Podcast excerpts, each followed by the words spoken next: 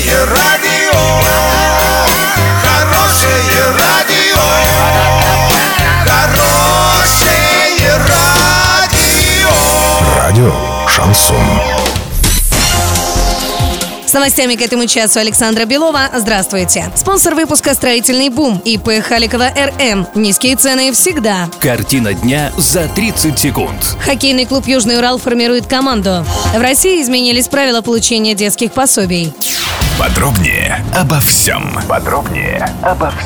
Уральский хоккейный клуб «Южный Урал» формирует команду на предстоящий сезон. Сейчас на сайте клуба значатся два вратаря – Артур Мустафин и Антон Кислицын. Напомним, в прошлом сезоне ворота «Арчан» защищали Денис Синягин и Денис Перетягин. Артур Мустафин находился в запасе. Известно, что Денис Синягин, который несколько раз за регулярный чемпионат был признан лучшим вратарем, теперь будет играть за питерский клуб «Динамо». Заявление на оформление пособия на первого и второго ребенка теперь можно подать в любом городе. Соответствующий закон вступил в силу. Об этом пишет «Российская газета». До сих пор пособие на детей платили только по месту прописки. Теперь же для получения выплат не нужна даже временная регистрация. Это нововведение имеет большое значение, поскольку россияне часто меняют или хотели бы поменять место жительства. Все это делается в поисках лучшей работы и зарплаты. Так говорят эксперты.